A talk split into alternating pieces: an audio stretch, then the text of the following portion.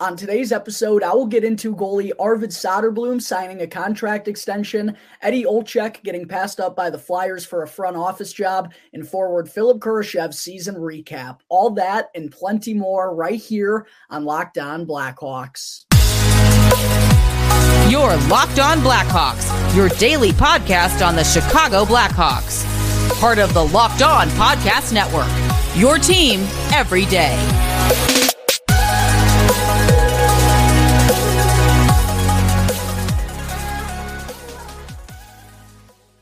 Welcome to the Locked On Blackhawks podcast, part of the Locked On Podcast Network, your team every day. Today is Thursday, May 11th. I'm your host, Jack Bushman. You can find me out on Twitter at Jack Bushman2, or you could also go and check out my Strictly Blackhawks account at Talkin' Hockey for all of the latest Blackhawks news and updates. And real quick, just a reminder that you can follow or subscribe for free on YouTube and wherever you listen to your podcast. Make sure to go and do that real quick so that you can get the latest episode as soon as it comes out each and every day. I also wanted to let you know that today's episode is sponsored by Game Time. Make sure to go and download the Game Time app right now to get the cheapest tickets for all the sports, music, and theater events near you. All right, good morning, everyone. As always, thank you all for joining me on another episode of Locked On Blackhawks, your one stop shop for all things Chicago Blackhawks. And thank you all for making the show your very first listen here to start off your day. Hope everyone's Thursday is going well here so far. Looks like it's going to be another lovely afternoon in the Chicagoland area. Could definitely use more of these coming up. I want to get into golf season, baby. It's springtime. We're approaching the summer. I want the 70s and the 80s consistently, and we've got it here the last couple of days, which has been just lovely. Um, but to kick things off on the show here this morning, I wanted to start by talking about Chicago Blackhawks uh, goaltender Arvid Soderblom officially signing a two year contract extension. The Blackhawks have knocked down their first domino of the offseason. They have several pending uh, restricted free agents that they need to take care of or make a decision upon, as well as uh, a couple of unrestricted free agents as well. But that first domino has officially been knocked down. Soderblom signs a two year contract extension through the 2024 2025 season with a $962,500 AAV. So, not much of a surprise here that Soderblom is going to come back for the next couple of years. That was as to be expected. And uh, along with that, it feels likely that he's going to be the backup at the NHL level for the Chicago Blackhawks next season after spending a majority of the past two years down at the AHL with the Rockford Ice Hogs. It actually didn't go as planned for the first half of this season due to some injuries that the Blackhawks dealt with at that position. Alex Stalock was down uh, with a concussion early on in the year. Petr Mrazek was battling through some groin problems, which have really plagued his career the past couple of seasons. And as a result of that, Soderblom spent basically, uh, well, he did spend all of November and half of December up at the NHL level, kind of being the guy for the Blackhawks. He wound up appearing in 15 games, making 13 starts. And while the numbers don't look very good for him when he was up at the NHL this year, if you actually watch those games, for a majority of them, he actually looked pretty solid and actually. Um, especially for being only 23 years old, really flashed some of his promise that um, we've all seen down in Rockford the last couple of years as well. Unfortunately, kind of the going up and down, back and forth uh, path for Soderblom early on in the year really hindered his performance once he was officially sent back down to Rockford there right around Christmas time. It took him a couple of weeks or even close to a month to kind of find his groove once again. He really struggled with his first stretch back with the Ice Hogs after uh, being up in the NHL. But towards the end of the season, down the stretch, he started to get back on track, started to play uh, to the best of his abilities once again, and really was a huge part of the Ice Hogs even getting into uh, the Calder Cup playoffs and was also very solid in that play in series against the Iowa Wild. He did end up getting outdueled by Texas Stars goaltender Matthew Murray, but I don't think, you know, Soderblom was still pretty good for the most part in that series. He wasn't as good as Murray and probably wasn't as good as he was um, in the Calder Cup playoffs the year prior, which was a little bit discouraging, but it still wasn't like he was the culprit or was to blame for the Ice Hogs uh, getting swept out of the Central Division semifinals. And all in all, it, it was pretty still a pretty solid season for Soderblom. He ended up finishing with a 15, 12, and 5 record and 33 starts, along with a uh, 0.905 save percentage and a 292 goals against average. Maybe not necessarily the numbers you wanted to see after such a solid first season over in North America last year. But again, he's still only 23 years old. He dealt with a lot of adversity this season, was back and forth, never really in a consistent spot until the end of the year. Um, and I do still believe he has a really solid future ahead of him. We saw flashes of that when he was forced to be the starter for the Blackhawks earlier on in the campaign. So, yeah, not a surprise that Arvid Soderblom is going to be coming back. As I mentioned, seems pretty likely that he's going to be the backup behind Petr Mrazek next season. And for the people who were commenting, uh, who is um, Soderblom going to be the backup for next season? Petr Mrazek's already under contract. He's getting paid a pretty penny, which is going to actually help the Blackhawks out. They need to uh, have kind of contracts like that on the books to hit the salary cap floor. And with Kyle Davidson sounding like he's not going to be all that aggressive in free agency, I do think the Blackhawks are going to make a splash or two, but I don't think they're going to be spending all 40 million of uh, the cap space that they have on hand. So with with Petr Mrazek, you know, having a, a, pretty sizable contract through the end of next season, Alex Stalock, as good as he was, I just don't see a way for him to come back, especially when it's kind of that time for Soderblom to take the next step in his development. He's been a good AHL netminder these last two years. Time to see what he has and if he's capable of being a backup for the Chicago Blackhawks next season. And who knows, maybe, I mean, there's not an incentive to have Petr Mrazek as the starter. It's not like the Blackhawks are going to be, at least I don't believe they're going to be tanking as hard as they were this past season.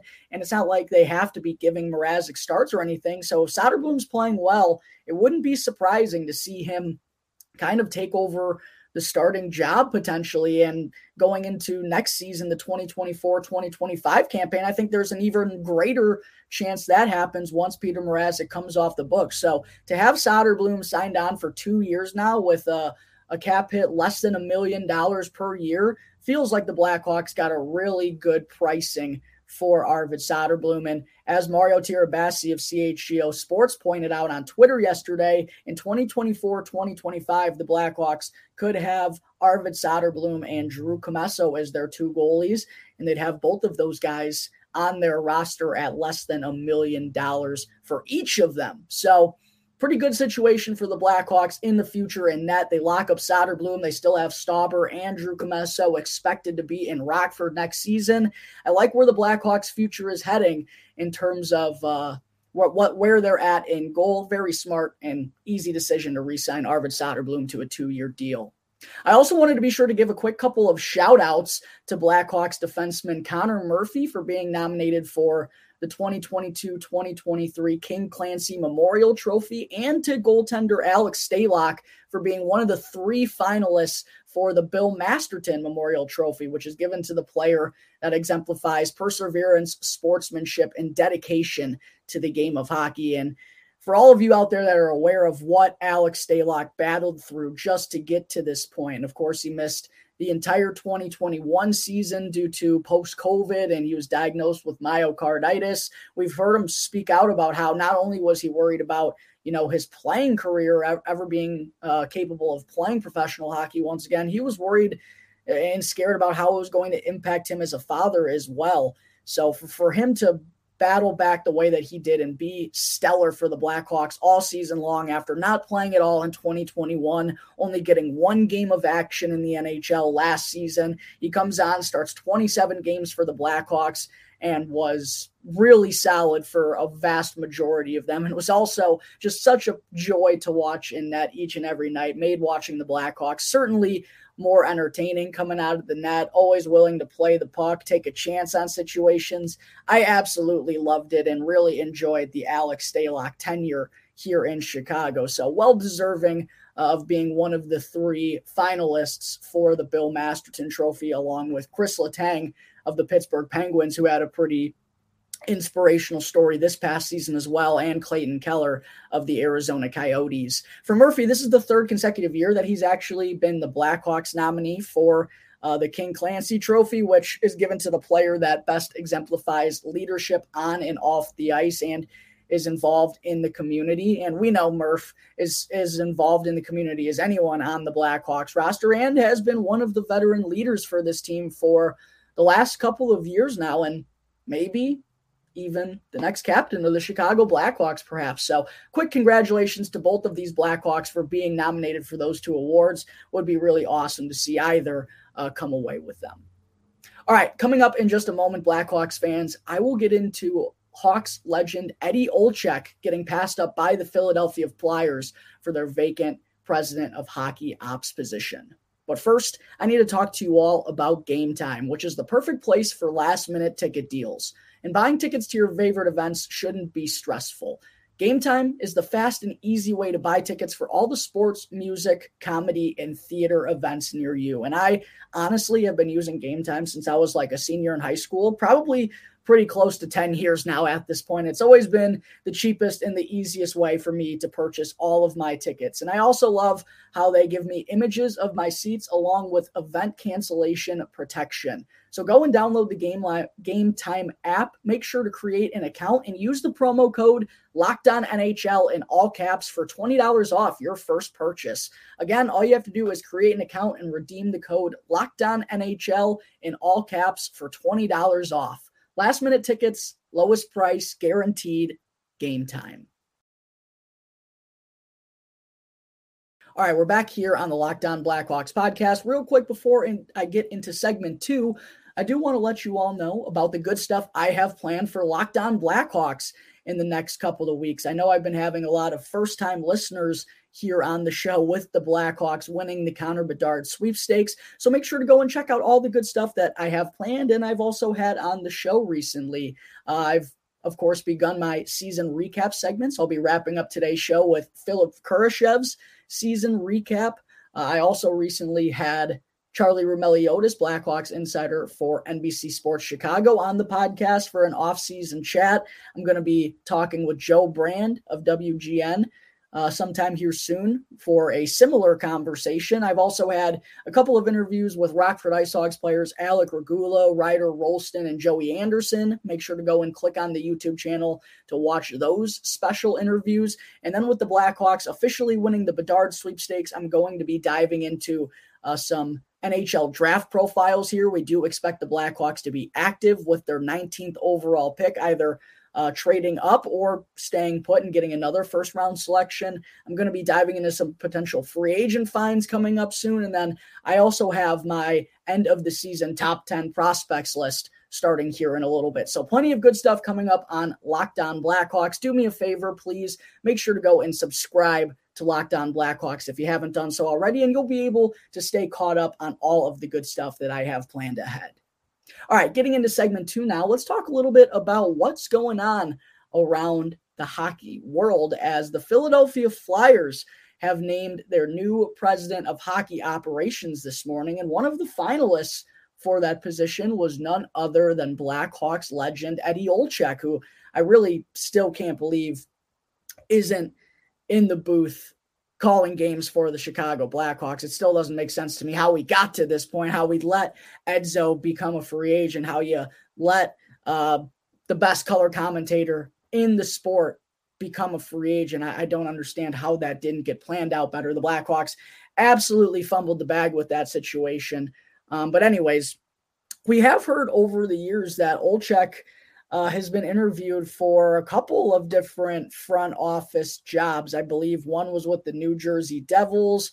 Uh, the other's slipping off the top of my head right now. I know he's had a couple of different interviews since um, kind of stepping away from the coaching side of things and becoming a commentator. It feels like he really does want to get back into that aspect of professional hockey, right? It feels like he's done broadcasting for what, 15, 16, 17 years now. I'm sure he's probably itching to be involved in a different manner. And he's come close uh, a couple of different times. And as I just mentioned, was named as a finalist for uh, the new president of hockey operations for the Philadelphia Flyers. It was reportedly down to Olczyk and funny enough, fellow broadcaster Keith Jones, who he's worked with on TNT for NBC Sports in the past. I actually saw uh, once this news got announced, it was a cool picture of both of them at dinner last night together, a picture of them arm in arm, you know, obviously knowing it, it's down to those two, down to them uh, for the job, but cool to see them still being, you know, close friends and good buddies and enjoying themselves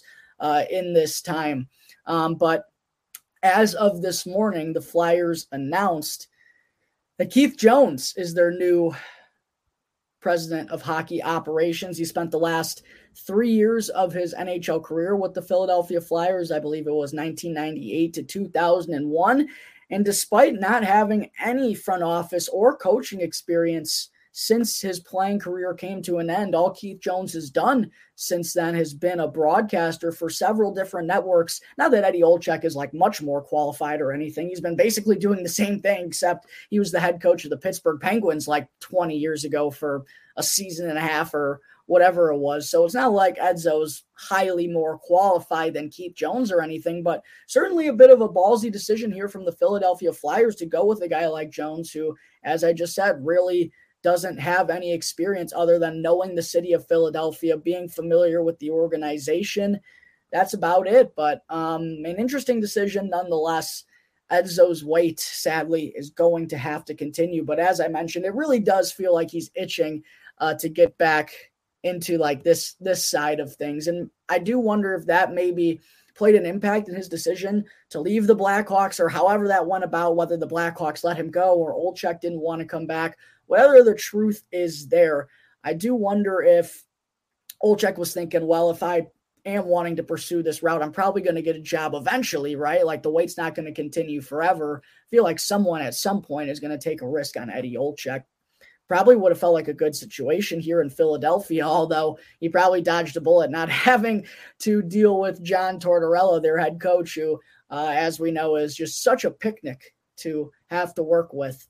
Maybe Edzo dodged a bullet and maybe this wound up being for the better. But I do wonder if, you know, he thought, you know, if this is going to happen at some point, my Blackhawks, um, my, tenure as Blackhawks color commentator that's going to have to come to an end at some point as well. So maybe that's what led to him cutting the ties or what led to him walking away and joining the Seattle Kraken's broadcast booth, something that maybe can be a little bit more temporary for him. I don't know, whatever it is.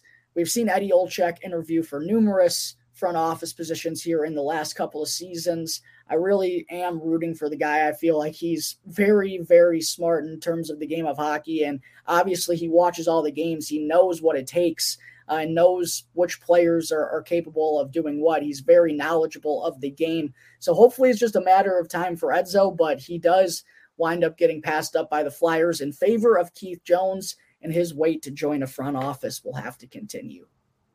All right, coming up in just a minute, Blackhawks fans, I still have to get into forward Philipp Kurashev's 2022 2023 season recap segment.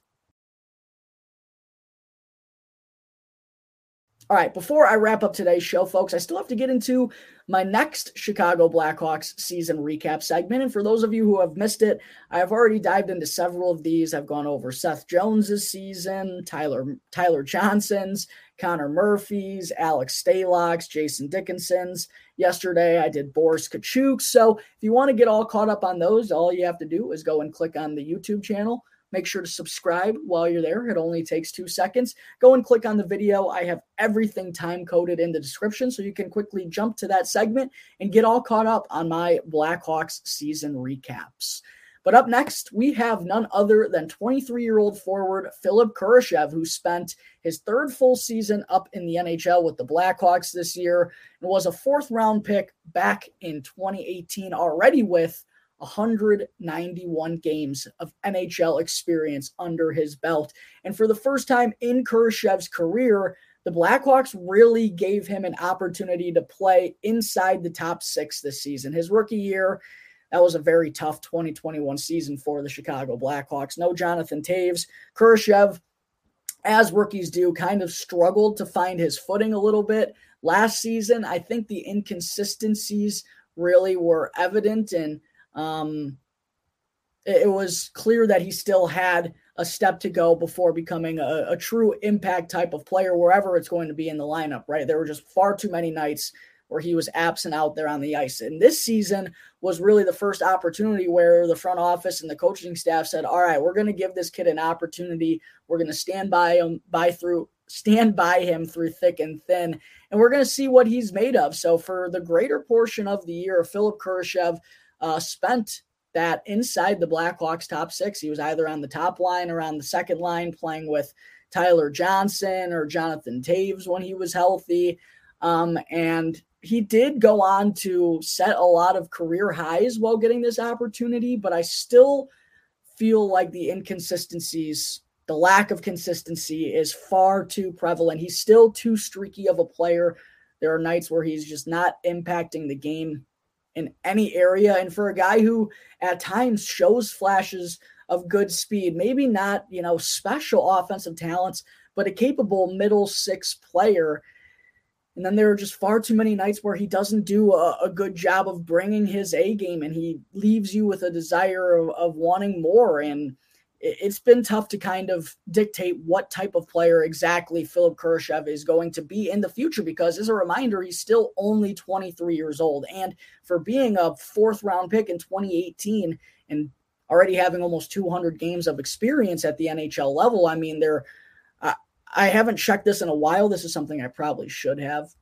I'll get back to all you Blackhawks fans on this because I did it a, a year or two ago. It was probably last year when I went over Kurashev's season recap. But, anyways, there are only a few players outside of the first round of the 2018 NHL draft that have played as many games as Philipp Kurashev already has at the NHL level. So, at a young age, he's getting a lot of good experience. He's building the understanding of what it takes to be successful at this level. And I think for those reasons, we probably shouldn't count Kurashev out. I feel like he is one of those guys potentially at 26, 27 who could you know, maybe start to come into his own a little bit more. And we realize, you know, well, Philipp Kurashev, he's been here for forever. Well, he's still only 27 years old because he came into the league at such a young age. It feels like when the Blackhawks are possibly turning that corner now that they've landed Connor Bedard and maybe when they're trying to be more competitive in a couple of seasons, it feels like Philipp Kurashev, if he can round out his game a little bit more. It really does feel like he could be a good third liner for the Blackhawks, a guy that can chip in now and again offensively, can still drive possession in that favor, but is also responsible defensively at the same time, is capable of playing both the center and the wing. Being good on the forecheck, forcing turnovers, being tenacious. I, I do think those are qualities that Philipp Kurashev is capable of in a role that he's capable of serving in the future for the Chicago Blackhawks. To me, though, while he is only 23, and I just talked about how in a couple of years he really could come into his own, it's pretty clear after the season that he's not going to be a top six forward, at least on a really good team, because the offensive talent, it's just not there night in and night out. And he has speed, he has decent playmaking and vision. He's not a gifted goal scorer. He's not very aggressive. It feels like he's really got another gear to take and kind of I want to say has to add a little bit more of a rugged side to his game as he starts to get older because if he's not going to be making an impact offensively, he's going to have to find a way to do it in other areas and might have to turn himself into a successful penalty killer and a little bit more of a grittier player. But all in all, getting into Kurashev's numbers for the season, as I mentioned, with a big opportunity inside the Blackhawks top six. He went on to set career highs in most of these categories. 70 games played was also a career high, which helped in that as well. Nine goals was a career high for Kurashev. His previous most was uh, eight, which he scored in 2021 as a rookie. 16 assists this season was also a career high, one more than he had last season. 25 points, also a career high. Uh, interesting to see, though, this is where I'm talking about Philipp Kurashev being a little bit more rugged. While this is a good thing, he's done a good job of staying out of the box so far at the NHL level. He only had 12 penalty minutes in each of his first two seasons to go along with 14 that he had this year in 70 games. He's not taking a lot of penalties, which is good. You don't want guys in the box too much, but at the same time, if he's going to be a third liner, you might want to start having him play with a bit more of a chip on his shoulder and might have to be a little bit more grindy and physical in certain areas. And as a result of playing that game, you just naturally wind up taking more penalties. I feel like that's kind of the avenue we have to start pushing Philipp Kurashev in a little bit. Uh, one interesting statistic of his no power play goals for Philipp Kurashev this year, and he had two in each of his first two years. And I know a lot of that was because he played on the second power play unit whenever he did get an opportunity for the most part. And Blackhawks second unit was never very good at all this season. But again, that just kind of shows me Kurashev just has not been a very dynamic offensive player, even for 25 points in 70 games, right? I feel like for a guy in the top six, I mean, Tyler Johnson was putting up much better numbers than that, and he only played in 58 games, I believe. So I don't know. I, I just feel like the inconsistencies for Philipp Kurashev offensively and uh, in that top six role make it clear that he's kind of got to change things up a little bit more. Uh, in terms of shooting percentage, 7.8%. He's been under 8% each of the last two years after hitting 12.3% his rookie year. I mentioned just not really an aggressive goal scorer. It doesn't feel like Philipp Kurashev is raf- uh, rifling pucks off on net all the time. I don't know. It just feels like that's not going to be uh, an area of strength for him in his career. It feels like the playmaking is more likely to be his best offensive attribute. In terms of time on ice, obviously being in the top six, that went up to 1725 this year after being at 1251 last year as a result of moving into the top six. Uh, in terms of face-off win percentage, Kurashev only won 44.7% of his draws this season. The Blackhawks didn't use him a ton at center. They used him kind of when they needed to down the stretch when they were thin at that position, but it's been pretty clear in his first three seasons he has not been a good face-off man and is probably going to be a winger uh, long term if I had to imagine. One area, though, I did get impressed with Philipp Kurashev this season was in terms of his takeaways because in 70 games this season he had 42 takeaways, which was double from what he had a year prior in only three or four more games, I believe. So Philipp Kurashev did make adjustments and did um, become stronger on the forecheck and more tenacious and hounding the puck. And again, that's the type of style I really think we got to start him start seeing him pursue a little bit more for the Chicago Blackhawks. So I was glad to see him at least uh, provide an uptick in that department. In terms of the analytics, Kurashev's Corsi percentage this season was 44.9%, kind of mediocre. Uh, and then in terms of the goals for and the goals against, he was on the ice for 64 goals for to 82 goals against. Now that's kind of just what's going to happen when you're, you know, playing a playing on the top two lines for the Chicago Blackhawks are going to be on the ice for a lot of goals against. But I will say it is a bit concerning for a guy that got 54.3% of his zone starts in the offensive zone.